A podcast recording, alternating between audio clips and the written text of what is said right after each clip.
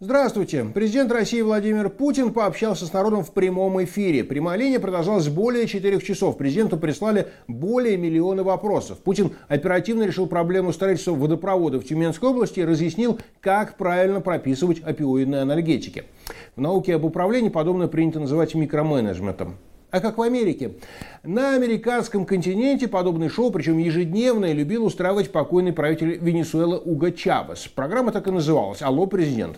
Президенты США прямых линий никогда не проводили. Они выступают на митингах, проводят встречи с американцами в формате таунхолл, когда жители небольшого города собираются, чтобы обсудить местные проблемы, а также проводят пресс-конференции, на которых журналисты задают вопросы, интересующие их аудиторию. На встречах американцев с президентами тоже регулярно звучат вопросы, имеющие значение для относительно небольшой группы людей. Однако есть ключевое отличие. Президент США, в отличие от президента России, не обладает абсолютной властью. Он не имеет возможности построить водопровод и изменить медицинские нормы. Американцы понимают, что в большинстве случаев их проблемы могут решить местные власти. В крайнем случае в их распоряжении члены Конгресса, представляющих интересы на федеральном уровне. А если слуги народа демонстрируют нежелание или неспособность сделать дело, то их переизбирают или отстраняют от власти. То же самое, кстати, происходит и с президентами США. Такие дела.